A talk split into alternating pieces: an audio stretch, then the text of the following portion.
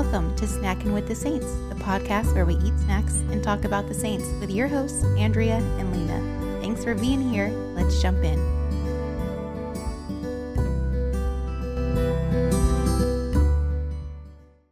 Hello, everyone. Hello, welcome back. We are so excited to be here with you guys again Yeah. for a Lenten edition episode. Uh, this week we're going to be talking about Lents who co- Lents What was that? about Lents. I meant to say saints. I'm delirious. Talking- We're off to a good start. Yeah, we're talking about saints who uh, kind of embody the Lenten practice of almsgiving. And Lena's going to tell us about almsgiving. Sure. Okay. According to the Catechism, almsgiving is one of the three Lenten practices. Of course, it's prayer, almsgiving, and fasting. And according to the Catechism, almsgiving is defined as donating money or goods to the poor and performing other acts of charity. Um, so you can think of it as obviously the literal translation of donating to the poor. Um, or servicing the poor. But also, I think we can think of almsgiving as using our time, talent, treasure in some way um, to those who are in need um, and kind of broadening that idea of the impoverished, um, which I want to talk about with my saint for sure. Um, but it's just a beautiful way to use what we have in order to give to those less fortunate than us. So that's kind of the idea of it. Yeah. Um, and like I knew there's so many ways to do almsgiving. It can be, like you said, it can be your time or um, just offering, I don't know. I, do you want to offer ideas?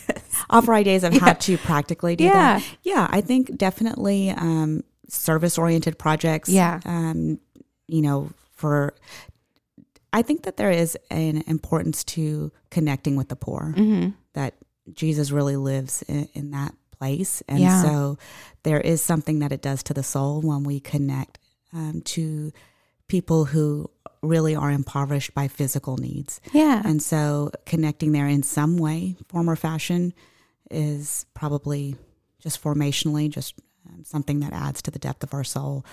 And um, so that can be either through money, but if it's not money, it can be um, service. mm-hmm. What are other any other ideas? Yeah, I know. I've like I'm thinking about the people I've kind of met in ministry throughout the years, and I, there's been some cool examples. Like I knew a missionary. Wasn't it okay? Maybe it wasn't her, but I knew or heard of someone who like would grow out their hair like Oh, really yes. long, Uh-huh. and then like every other Lent or every so often they would donate their hair that's beautiful. and like get it cut really short. Yeah, Um, so I thought that was a like a really because we don't think about like donating hair, but she was like, "No, I'm donating this to." There's an organization that does like makes wigs for kids with cancer, and and I that's something that even kids could do, right? Yeah. Like that don't have money, like it's, Yeah. something that they could feel empowered to do. yeah, or like um, I try to. I'm not great about it, depending on like my life season, Yeah. but like I've been um slowly like purging clothes that I just like am holding on to. Yeah. I haven't worn them in forever. Uh, and I keep saying like, no, I'm going to wear this. But finally I was like, you know what? I haven't worn this in two years. I don't think I'm going to go to a fancy cocktail party anytime soon. And so I just kind of started making a pile of clothes and Yeah. then um, I got it all together and donated it this week. So yeah, that's beautiful. yeah, just things like that. I knew someone who, okay, actually, this was a boss I had. If if anyone could have a boss like Michael Scott in real life, this was this guy. Oh my goodness. Was Which- that like a blessing or No, I was going to say it's funny on the show, but in real life, it's not funny.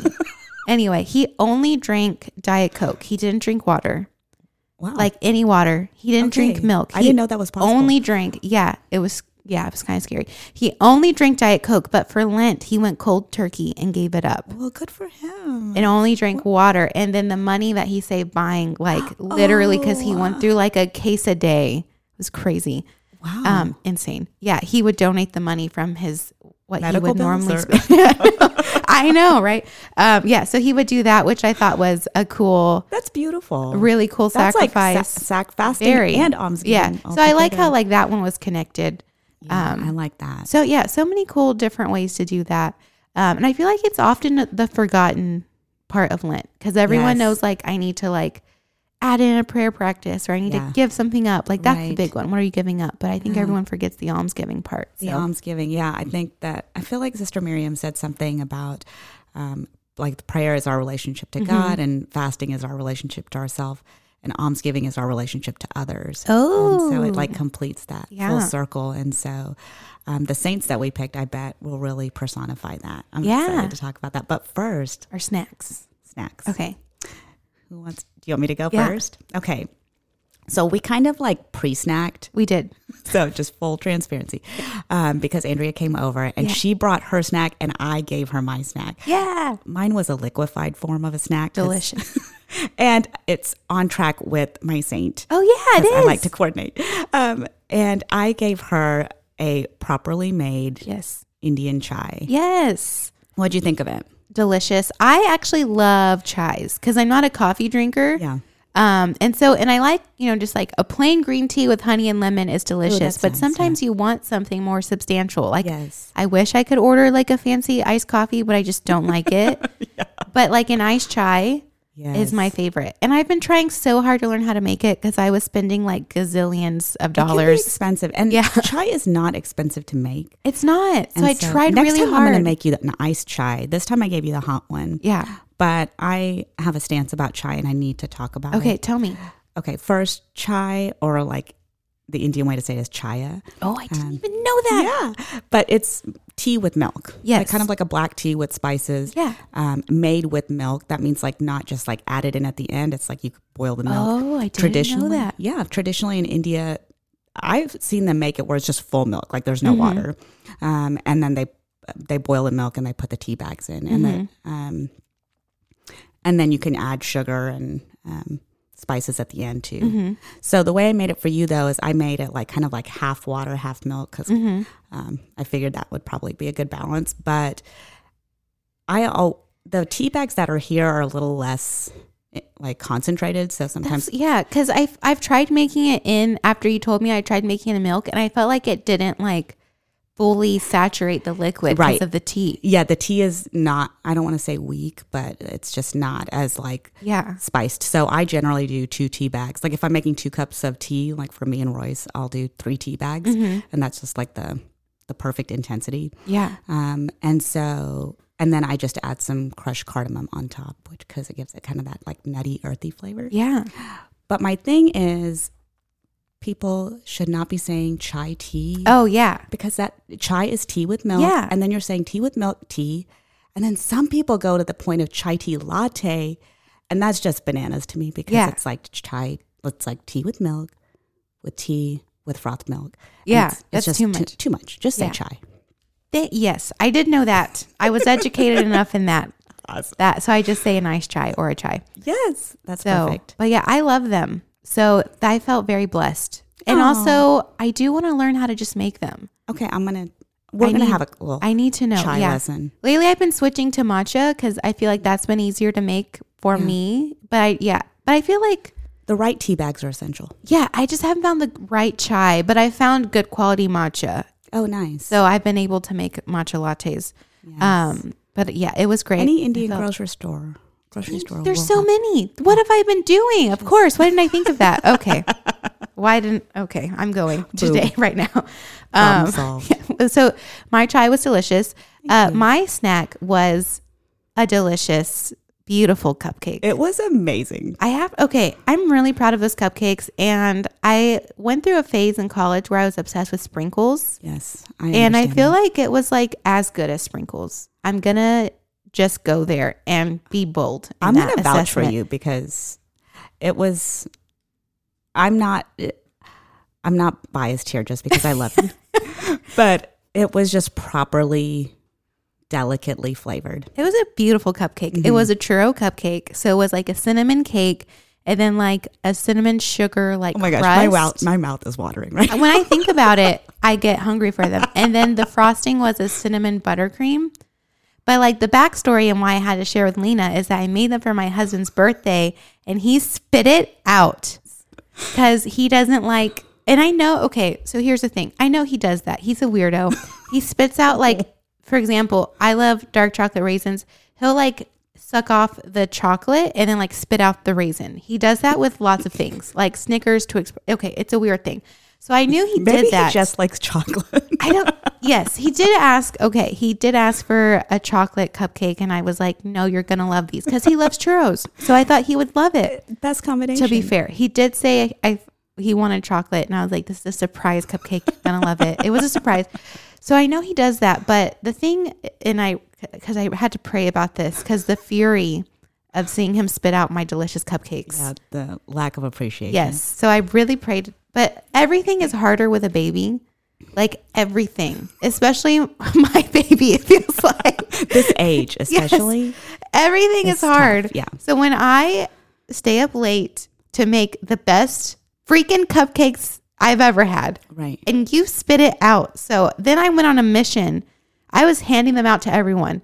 So everyone could be like, so I could just say, Oh, you like that cupcake? It's really good. My husband spit it out just so everyone Can- could be like, can you "Oh." believe it? yeah. Just so everyone would be shocked and would be like, Yeah, he's crazy. I just Like, needed the world to know. about yeah. that. Like I posted on Instagram so everyone would know it was probably not the holy way to Happy deal with birthday, it. Louise. But I mean it was really good. It was good. It was so good because the buttercream was not too sweet. It was not too sweet. It was the a perfect amount. Remember, we talked about the proportion of icing to cupcake. Yes. And I Spot also on. feel like I so the other thing is that I was supposed to put sour cream in the cupcake.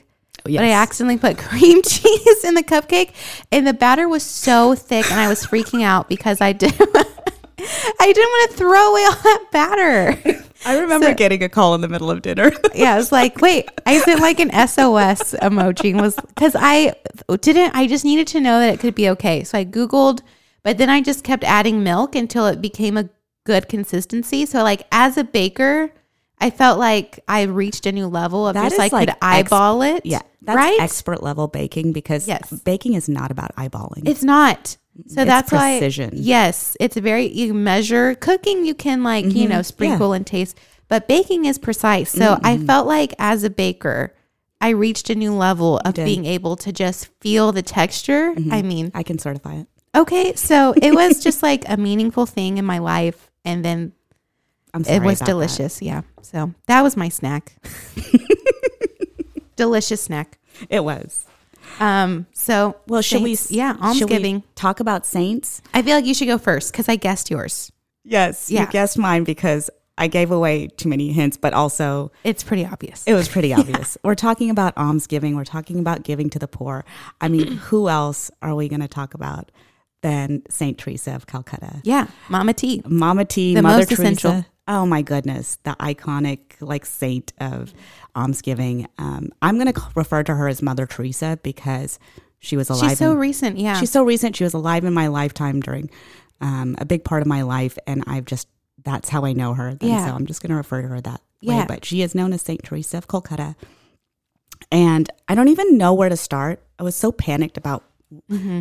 this particular yeah. brief because I was like, I've like lived through her spirituality this whole Mm-hmm. time, and I'm like, how am I going to encapsulate this? Um, Nobel Peace Peace Prize winner, humanitarian, just everyone continually called her a living saint. Yeah. Um, we could probably do like multiple episodes on her. So Oh, yeah. just like so just know overview, I could never do her justice. take the pressure off. Yeah. Whew, This is just okay. All right. she was born August 26, 1910, in the current capital of the Republic of Macedonia. Her parents are of Albanian descent, and she was baptized as Agnes. Mm-hmm. Um, her dad was an entrepreneur. He was like a grocer, and he like traded medicines and other goods. And they were a devoutly Catholic family. Her dad, Nicola, was deeply involved in the local church and in po- politics in his city. And it says that he was a vocal propo- proponent of Albanian independence. Mm. Um, but at the age of eight, when Mother Teresa, or Agnes at that time, um, was eight years old, her dad, Nicola, suddenly just got sick and died. Oh, I didn't know that. Yeah, and they don't know what the cause of his death is. Um, some people have like conspiracy theory that like political enemies poisoned him, but that's Mm. not a confirmation. Yeah.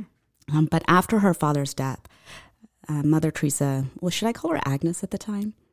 Um, I don't know. It's hard to me for me to see her as Yeah. Agnes.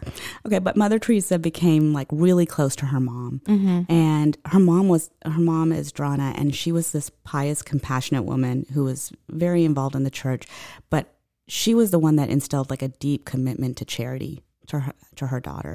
She always had people at the table with her that were from the community that uh, didn't have anything to eat. She would just bring them in and open her home.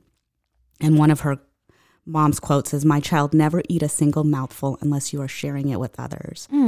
And when Mother Teresa asked, um, as a little girl, like, "Who are these people eating with us?" Her mom would always reply back with, "Some of them are our relations, like some of them are family, but all of them are our people."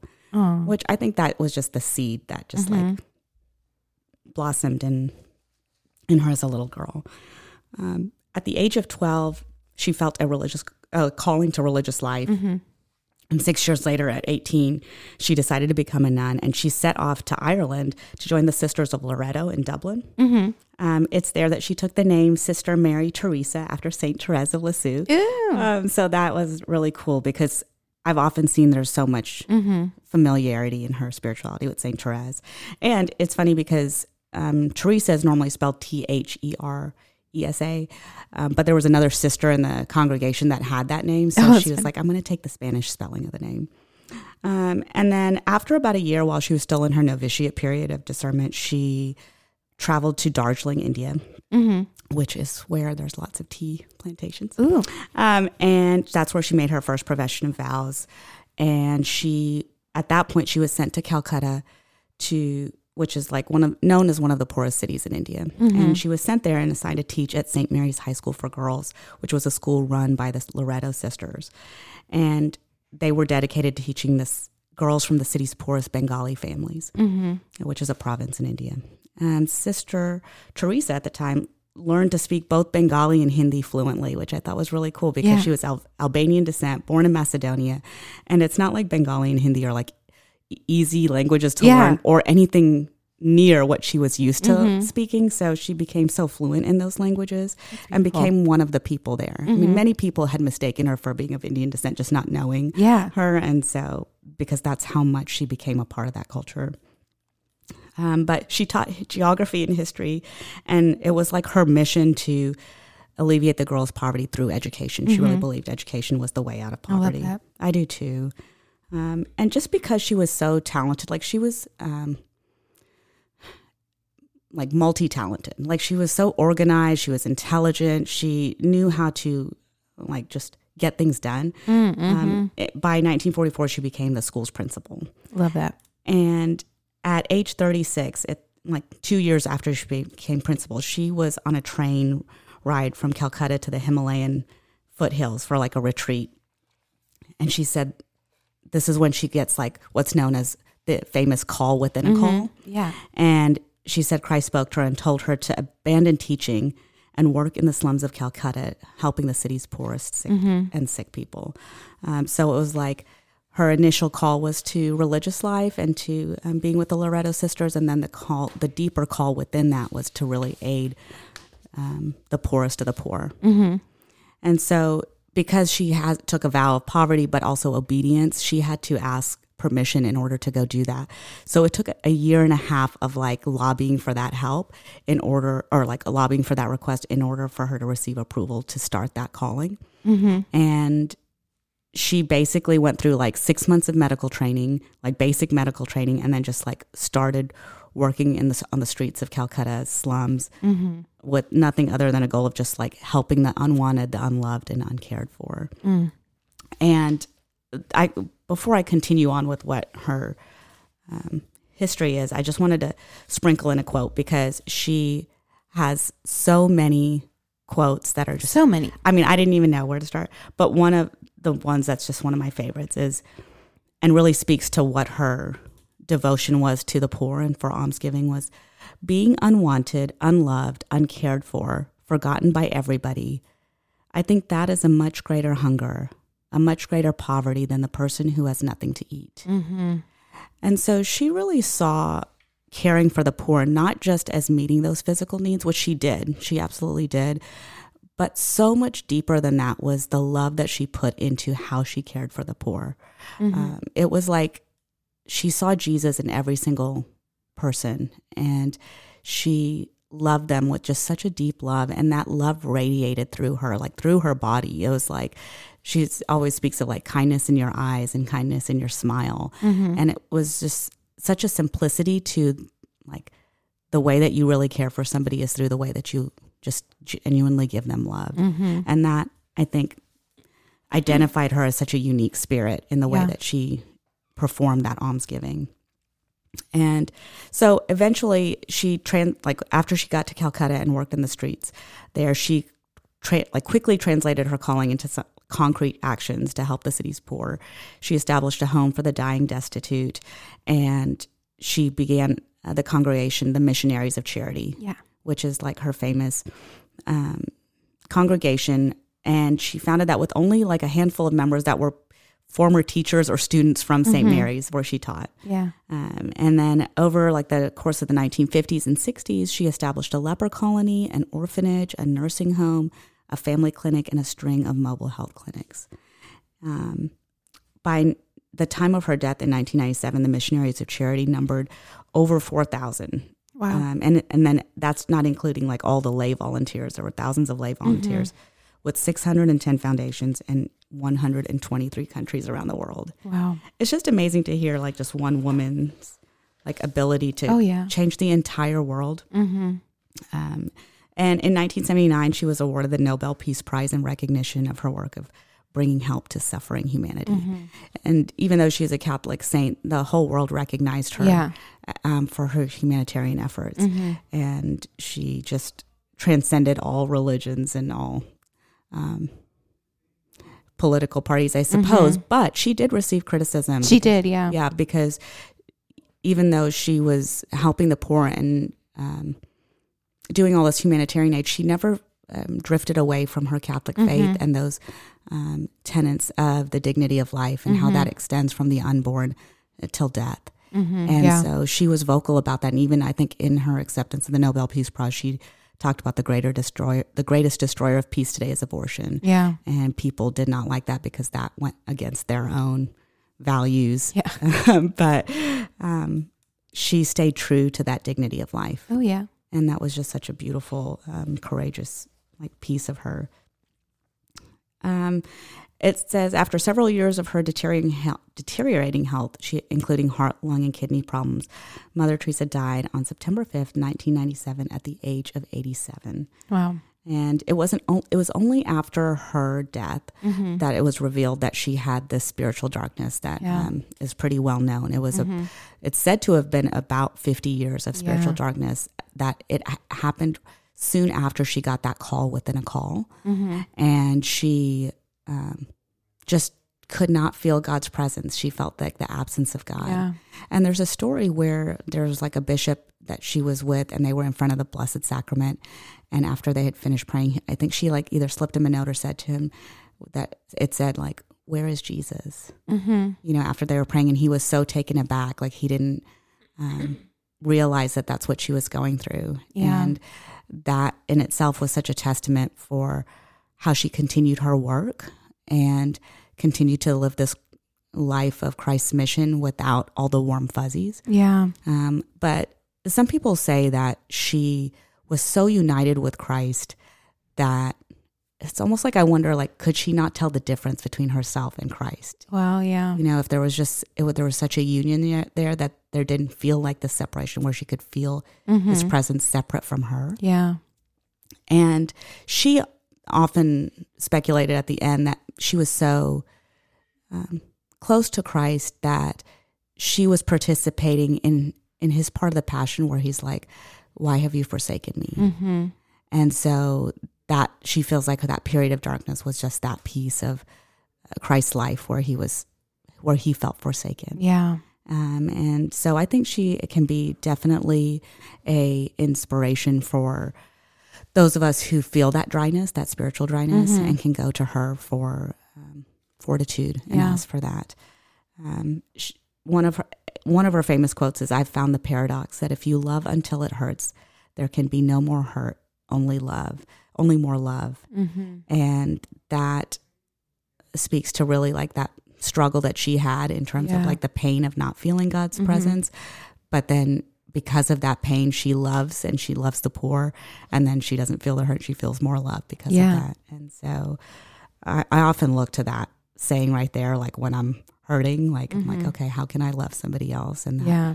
that brings more love. Um, so after her death, her like beatification was like expedited. Yeah. It was like the fast at the time, the fastest known um, beatification. So she was beatified in 1998, it looks like, or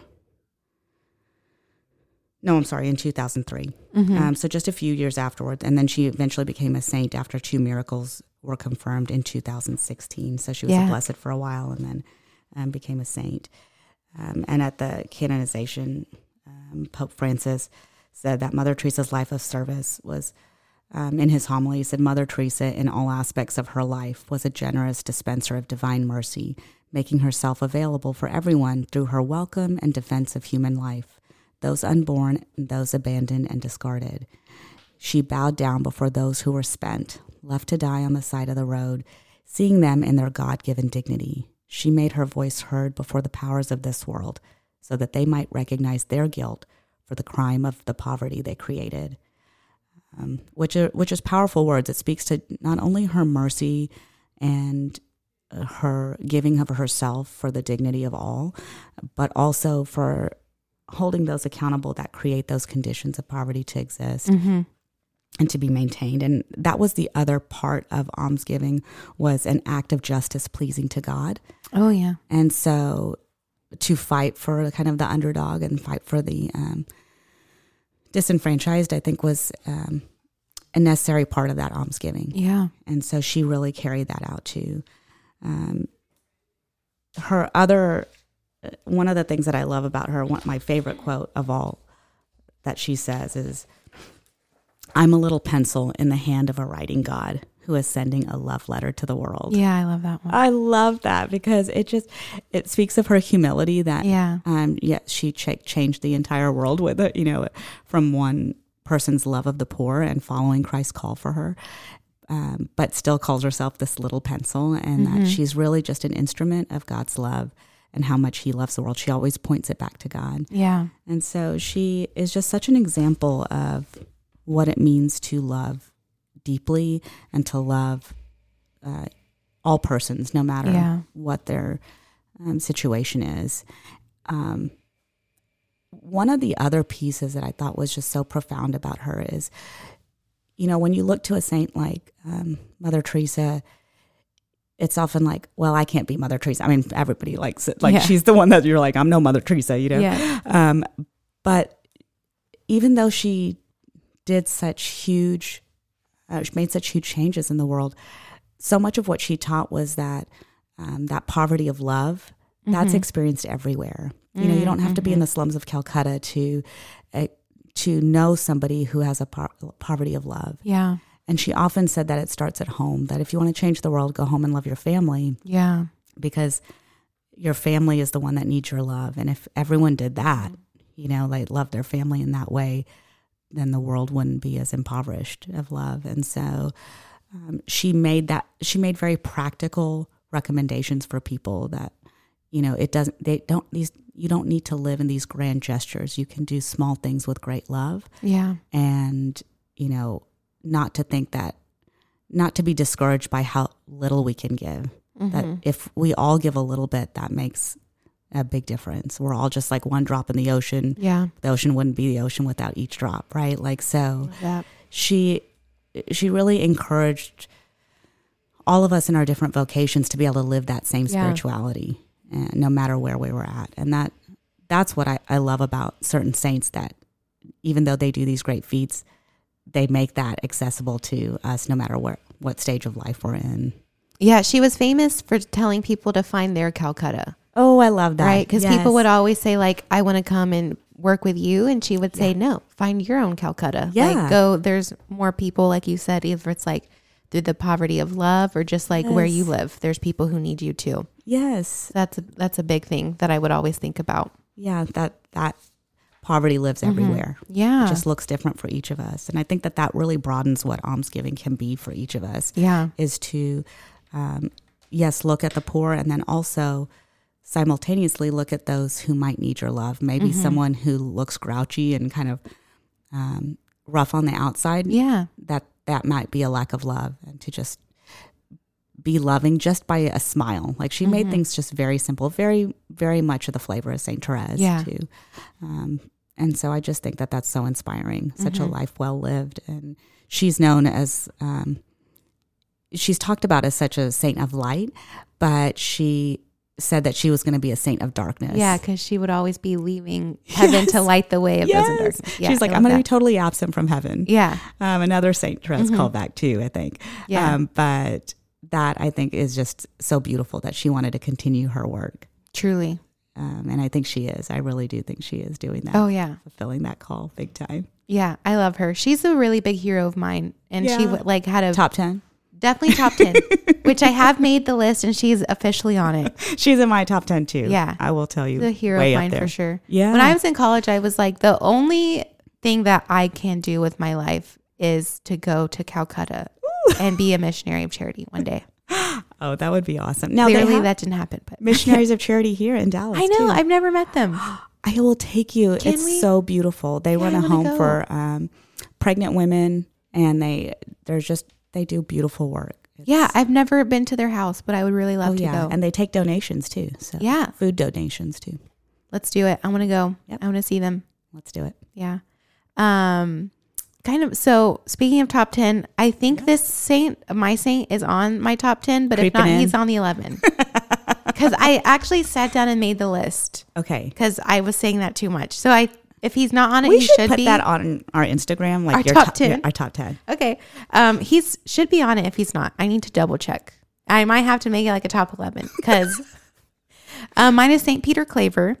Oh, Um, interesting. Okay, I don't know much about him at all. So I don't know what the Holy Spirit was doing in my life, but there was a period in my life where I could not read about his life or like hear his story without just like crying. Oh, So I don't know what that was about. Now I can. I was like, I wonder if I'll cry reading this, but I didn't. I read read about I his life it. enough. I, love didn't it. cry. Isn't that kind of like a gift of the Holy Spirit? The gift of tears. Yes, it is. I have it. um, yeah, so I don't know what that was about, but he. Um, so when I was thinking like service to the poor, number one, Mother Teresa. I feel like yeah. she's the Teresa of Avila of like prayer. Yes. How, of like- this of the alms Right. giving? Yeah. Teresa of Avila like wrote the book on prayer. Who's she's in the the, Catechism Teresa of, of- Prayer. Fasting. We'll have to find that one. I don't know. I'm kind of scared to know. Um, but yeah, so Mother Teresa is like wrote the book on almsgiving, kind of figuratively. But then number two, I feel like is Saint Peter Claver. Cool. Um, he called himself the slave of the slave. Oh, So he, so I'll get into his story, but I just, I would always cry. Um, so he was a Spanish saint. He was born in 1580 outside Barcelona to a rich farming family. Um, so he had, you know, a pretty easy life growing up. Um, as a university student, he um, was known for being very holy, very into his Catholic faith, and also very intelligent. Um, so he studied there for a while, and it said that in his time as university, he wrote down in his notebook that um, I will dedicate myself to the service of God until death on the understanding that I am like his slave. So that kind of imagery. I love that. Um, so once he was done studying, he entered the Jesuit order pretty directly. So at the age of 20, he became a Jesuit priest. And um, I didn't know this about him. So it was cool to learn this now. He uh, met St. Alphonsus Rodriguez um, at his order. So at the time, not a saint. Yeah. But just the doorman, which in my study of the saints' lives, so many holy saints were just the doorman We're doormen, right? just like the most like like almost like the maintenance worker Yes. janitor types um so this is like the number third one that i know about but so this particular brother um or he was a lay brother he was known for his holiness but also he had the gift of the spirit of prophecy oh wow. uh, so he would always tell Peter Claver, you are meant to be in the service of those in the colonies of New Spain. Uh, so like Latin America, basically. Yeah. So he'd always tell him, I think that's where you're meant to go. You should pray about it. Uh, so he did eventually volunteer uh, to go be sent to the Spanish colonies. Uh, I think it was the kingdom of Granada, which is Colombia now. Which is it still called? I'm being. This is. I should edit this out because I don't know if it's still don't ask me considered Granada or not. But it's basically Colombia. So he was sent to Colombia, um, and there is when he finished like studying to be a priest and was ordained. He lived in, you know, with the Jesuits there. But it was during these years that he became deeply disturbed um, by the slave trade and the harsh yes. treatment and living conditions of the slaves who were coming from Africa. Yeah. Uh, he was in Cartagena, which is um, was like a huge port. Okay. So it was where the slave ships landed, and then the trading happened, and then the slaves were then distributed Yeah. um, in the area or else or sent to the other colonies. So it was a big hub for slave trade where he was at. Uh, they said that 10,000 slaves came into the port yearly. So it's just a ton of people. And then I do want to do a quick plug. Um, and I think maybe this is why his life always made me cry. But my I've said before, my sister lives in Memphis, Tennessee. Yeah. And in Memphis, they have the Civil Rights Museum. Okay. And it starts with the slave trade. So if you, if you like they, I just don't, I don't even fully. I think my my mind kind of blocked it out to protect my heart, but.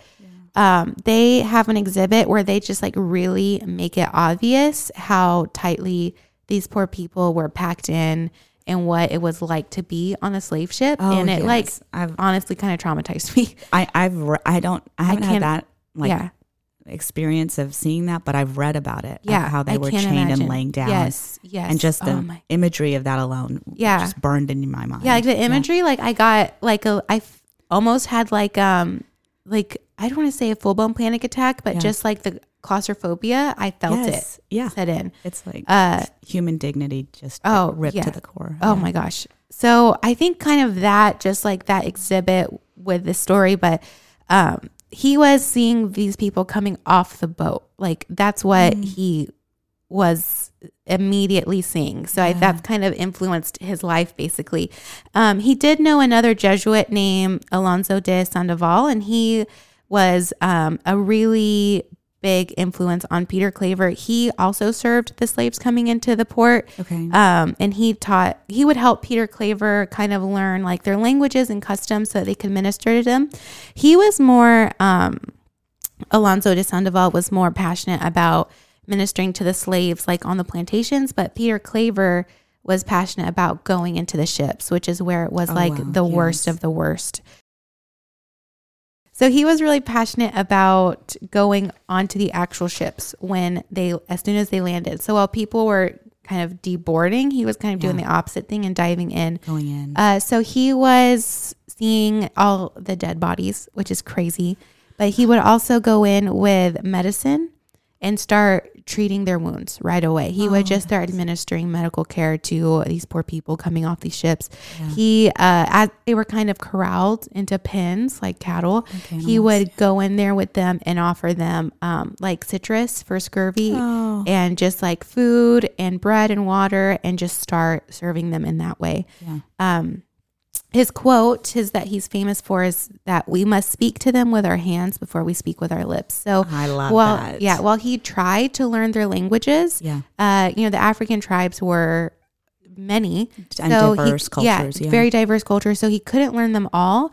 So he ministered to these people without being able to talk to them, which I've, I, that's the part that makes me cry. Um, Yes, because yeah, he, it's estimated that he also baptized 300,000 slaves. oh my goodness. And I think that's the part that makes like always touch my heart because he did that without being able to really speak to them. Just like the universal language of love. Right. Like he would try to learn their customs, like I said in the language, but for the most part, he really couldn't speak to all of them. Yeah. Like you would think someone should be able to if you're like baptizing, catechizing. He would also use like pictures Oh, and like show, try to like speak to them in that way. So he would just try to connect as well as he could. Yeah. Um, so he also in like so the slave trade had like seasons. So during the heavy season of slaves coming in, he was at the ports right there, like the first face these people saw. yeah. Um, other than their captors would oftentimes be his, like helping them. But in the off season, he then traveled um, all over ministering to the slaves on plantations. Okay. So um, one thing that I liked is that when he would go visit a new plantation, he would stay to um, to uh, catechize them and care for them. Yeah. And the slave owners would be like, "Oh, uh, you know, Father Peter's here. Let's put him up for the night." He'd be like, and he'd say, "No, I'm going to stay with them." So he would Oh. stay in the slaves' uh, quarters, or wherever Quarters, they were at. He would stay with them.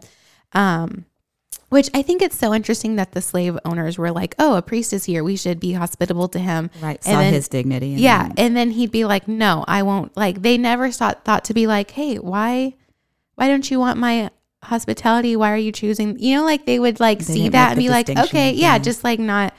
Like I'm sure there were some people's lives that he touched, but I want to know if, if they ever were like, "Hey, I wonder why he'd rather be with them than Like, with me." maybe does he? Should he I on- ask him? Is he on to something? Yeah, exactly. um, but one thing that I also thought was interesting was that um, kind of just like an interest. I don't know. I kind of want to like almost study the culture of the time Yeah. after reading this. But he also would catechize and baptize the slaves because at the time there was this weird like double. I don't know what's the word I'm looking for. Like oh, a weird double standard. Yeah. That if people were Christians and they deserved a higher level of treatment than if they weren't. As So he- slaves. yeah. So he would also do that on purpose so that the slave owners protection. had to treat them better than if they weren't. So I thought that was just like I said, a weird double standard thing.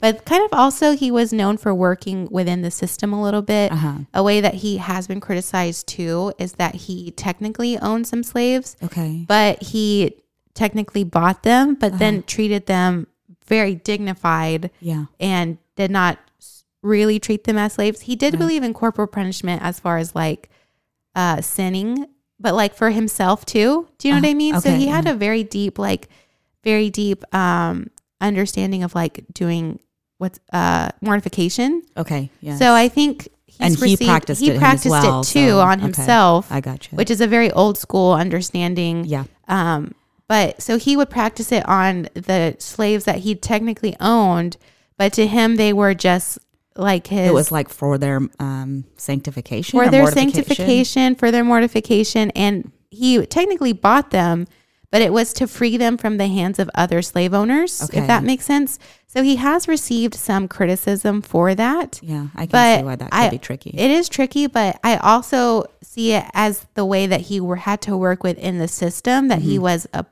in. right. You know, so like the way that he would catechize and baptize slaves, Yeah. uh, just so that they would be treated better. yes. You know, and Yeah, the way that he would. Yeah. yeah, he had, he knew that he couldn't change the system, Yeah. so he worked within it in the ways that he could. Right. Uh, so I did want to bring that up, yeah. but I do also feel like that doesn't discount his love for them. Right. I and I have to imagine. I mean, just this is probably out of my own um, ignorance. I'm saying this, but Mhm. if you spend part of your life going into the slave ships and seeing um, lives at that lowest point of where they were stripped of of all dignity, I have to imagine that just changes you as a person. Oh yeah, And so, even in the context of, I mean, if you zoomed in and said he bought slaves, yeah, that would look really damaging and Mhm. really, um, you know, a blow to the character. But if you zoom out and look at the whole picture, it's almost seems impossible that there's not this empathic piece of what his motivation was to do that. Yeah. And that it may not have been from a power dynamic, but more of a, um, love for a fellow brother or, or sister and trying to like do what he can within his powers to help them. Right. Yeah. It was very much, I see is like, for me, like my meditation on that was that I know so many people that are like, okay, it's just an example. Like, I don't get into politics because it's all corrupt and I don't know anything about it because nothing's going to, nothing's going to help our political system or like our political state. I've heard so many people say, ah, I don't really get into politics. There's no point. So I feel like St. Peter here and that, like, there's so many people who could say, I mean, like, there's so many people who were like, eh, just owning slaves is normal. Like, Yes. it's just how our world is. I've I've heard that argument many times and Yeah. it always gets It was just skin. known Like, to people. they like were the- just like that was just part of the times. yeah, And- that was just the but time. you could say that for abortion. now, Yeah. Right. Um, and so I love that St. Peter Claver was not desensitized exactly. to that. Yeah. So he, you know, knew that he couldn't one person stop this entire terrible dehumanization. And we like, how long did that take to really be completely dismantled? Like, It's still not. yeah, it's not exactly. so instead of like trying to be like, well, I can't dismantle the whole thing. Yeah. like he had to figure out how he could be holy and help people within the system that he could not fully fight. So it wasn't a way to kind of um, help them to be away from people who would have hurt them. Yeah. So, and then the other thing is that he like he called himself the slave of the slaves. So he practiced heavy mortification on himself, but he also did not, he lived in a way that was uh, kind of in solidarity with the slaves. So he would intentionally, uh, like, kind of starve himself. Like, he would only eat what the slaves could eat. Okay. So I was going to ask you to expand on what it means, like mortification, just for any of our listeners. Just like, what does that look like? I may, maybe we should cut this out because I don't fully like mortification because it's hard for me to understand. Oh, how would you describe it? kind of a deprivation of comfort or Yes. um, certain needs, like kind of an old school mortification. You would wear like a sackcloth under your tunic to just have this discomfort, and that discomfort would remind you of um, Christ's passion on the cross. Right. So he engaged in that.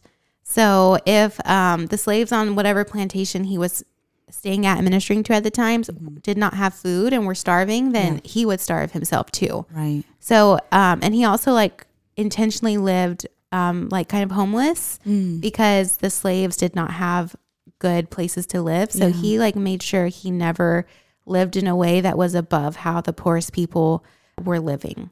I feel like his ideology is like, in order to serve them, I have to know Yeah. how they live. So Yeah. I, so I can know what they need. Very much. He became wanted to be become like them. Oh, Um, beautiful. Yes. So that in the so there's a lot of things about his life that make me uncomfortable. Mhm. In a good way. In a good way. Just Yeah. like the way that he was in this world and trying to not let it not be like you said desensitized. right. So I've always been touched by just like his radical love in that way.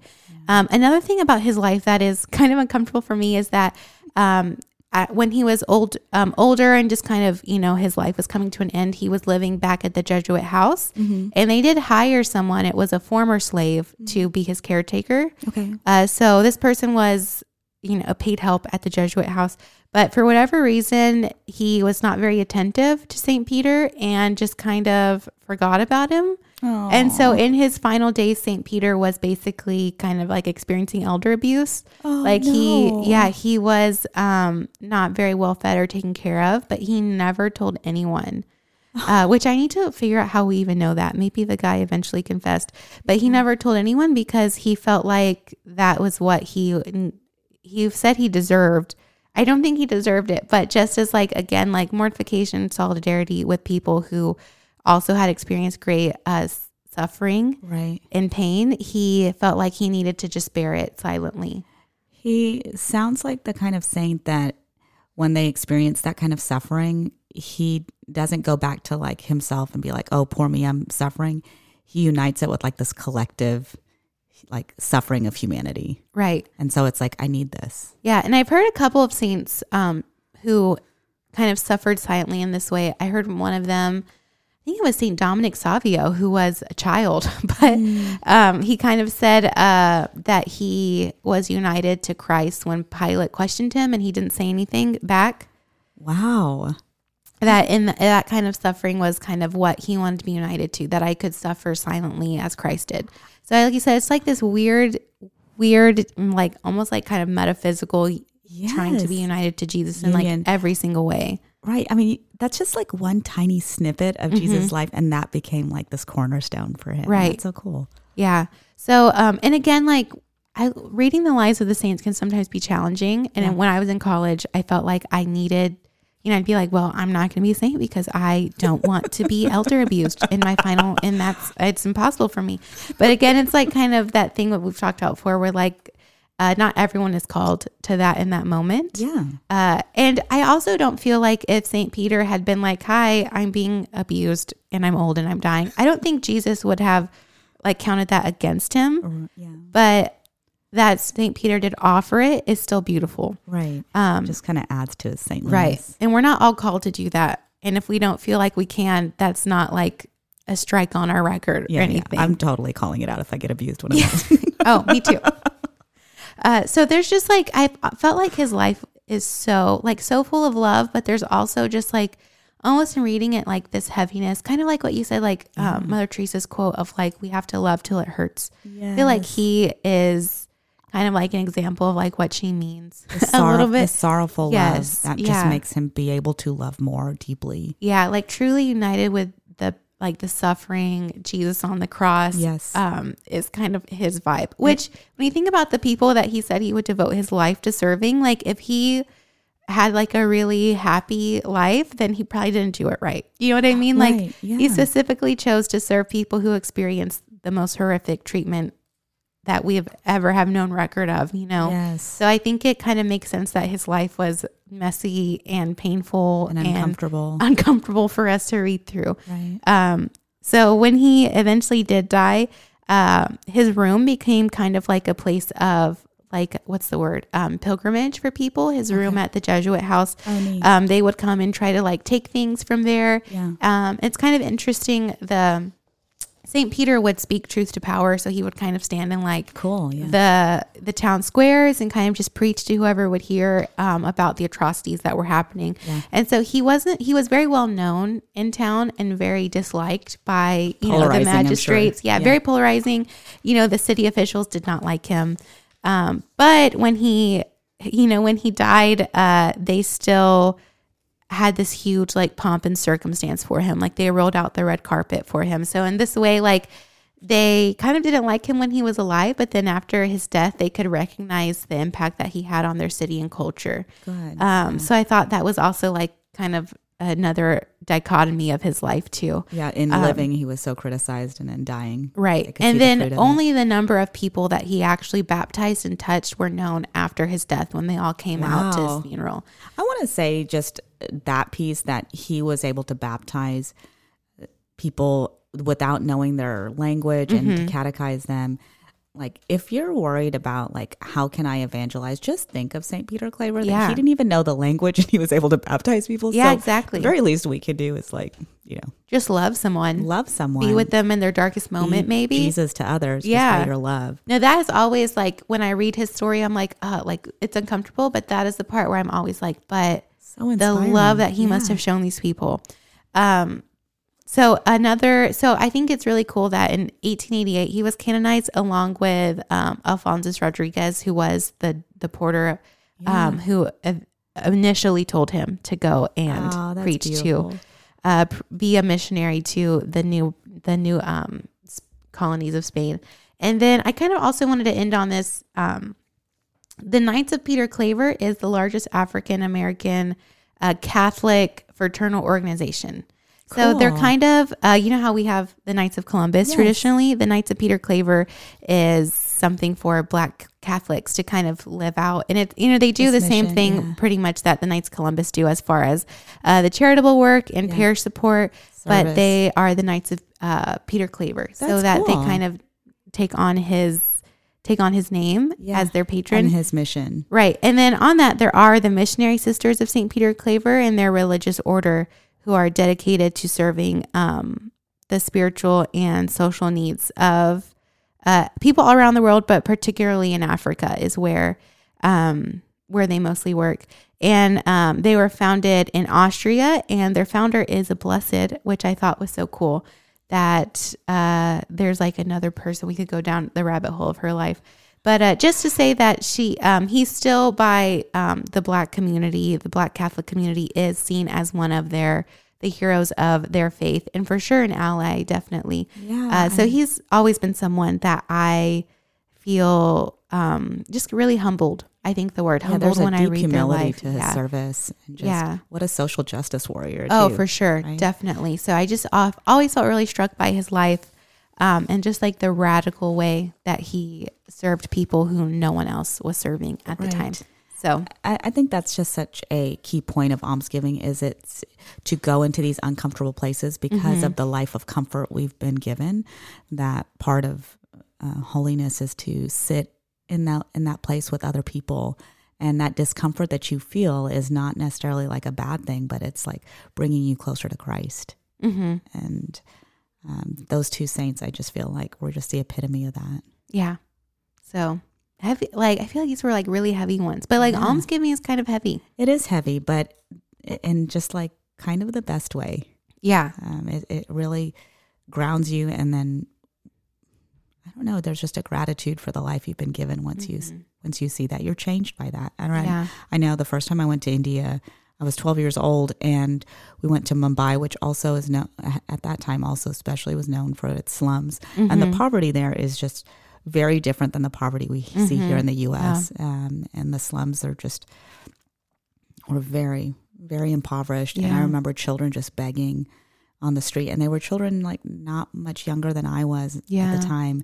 And I just remember like crying into my dad's like chest, like it's Mm-hmm. like how can it be like this? And he tells me the story that I like emptied all his pockets, so like to, to Yeah. just like try to give them whatever we could. But I'm experiencing that, seeing that in another life, Yeah. just it changes you hmm and so it, and for your own betterment so we are blessed by their example Definitely. yeah. For sure. Well on Yeah. that Yeah. note That should we go to blessings and burdens Yeah. okay who should go Um, first I'll go first. all right Uh, because my blessing, my blessing is food related again. nice Um, okay.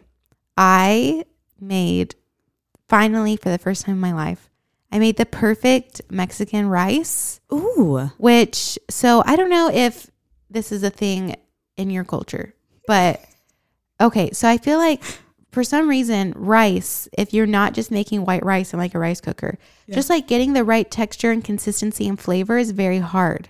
yes i can like make curries and do all this stuff but like the rice is always the hardest part for me i don't know why I don't know why either. Just like so, when I make it, it either comes out like too crunchy or too watery or too sticky. Yep. But I finally got the perfect texture congratulations and the perfect flavor combination. Because like Mexican rice is actually made with like tomatoes. Yeah. That's why it's got like that red kind of hue. right Um, so sometimes I'll make it and it tastes like straight tomatoes and it's gross.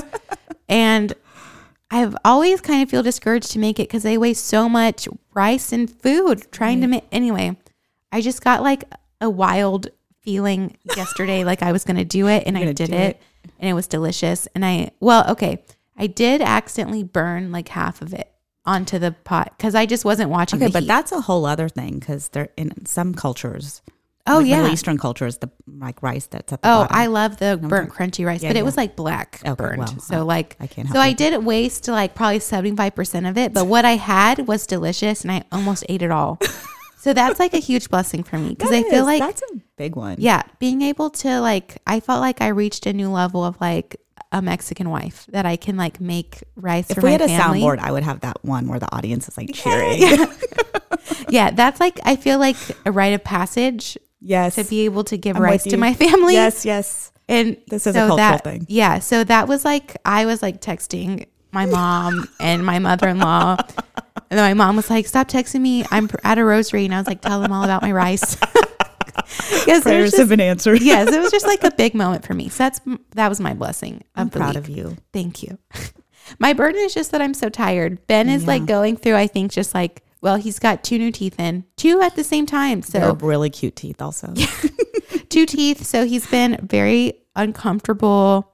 So, and he's just throwing his sleep for a loop. He's been fighting naps, which means like bedtime is hard. And sh- basically, I'm just exhausted. I'm usually exhausted, but like very exhausted. So, yes. It's like next level exhaustion right now. Yes. So very tired. Okay. But so pray for his team. I'm hoping that's temporary, but I will be praying for his teeth because he has such a cute smile right now. Yeah. Okay, I'm going to start with burden so I can end with blessing this Okay. Um, my burden is my fridge broke. No. this is not good. no. And I've had this fridge for maybe 18 years, and I'm very um, averse to buying new appliances Oh, yeah. because my old ones have worked for so long. Mhm. So our fridge is not working, but by the grace of God, we have a small fridge in our garage, Oh, and we've been using that. So And we able still to get have by. able to get by. Yeah. Um, but I need to go look for a new fridge. I think that's really the burden is Oh, like for looking sure. for a new fridge. I don't envy you. we had when we moved, we had to get like an all new fridge, and it was Yeah. yeah. I don't know why this is Prayers for a bothersome, fridge. but Yeah, thank you. No, Thank you. it is. my blessing is call to religious life, uh, specifically nuns, because of one one Mother Teresa, Mm-hmm. um, and just the influence nuns have had in my life personally, just within Mm-hmm. my family. Um, but today I wanted to go to mass in the morning. We have seven a.m. mass here, Mm-hmm. and I don't live far from the church, but I left my house at six fifty and it takes like at least eight to nine minutes to get from here to St. Anne's, like on a good day. But the h- highway was like shut down, like 3 lanes were shut down. So I had, I knew I was going to miss like a big part of it. Yeah. But I ended up getting there, and normally I sit like second row, left side. I mean, I have my spot, and of course, all of that was filled. And the only spot that I kind of like um, felt prompted to was I I found a seat, and it was next to Dominican nuns that were sitting there, and it, it was. I, I was just being feeling nervous about you know okay well I have to talk about Mother Teresa and how am I going to do this Yeah. and it was like God like surrounded me like on the side and in front of me with all these beautiful nuns. And I was like, oh Lord, like you're just, you know, like the balm for my soul. Yay. And the nun that um, I approached afterwards, I was like, please, can you pray for me? Because I'm going to be on a podcast today. and she just had such a joy in her eyes. And that just really reminded me of Mother Teresa too, of that just kindness in your eyes, kindness in your smile. And so I know that if there's any success here, it's because that sister was praying for me. So Yay. religious sisters, Shout Yeah. out. I love you. Yeah. well, awesome. That's all Go out got. there and do some almsgiving in whichever way you find. Find Give your, all the alms. find your Calcutta. Find it. Yeah. God bless. Bye.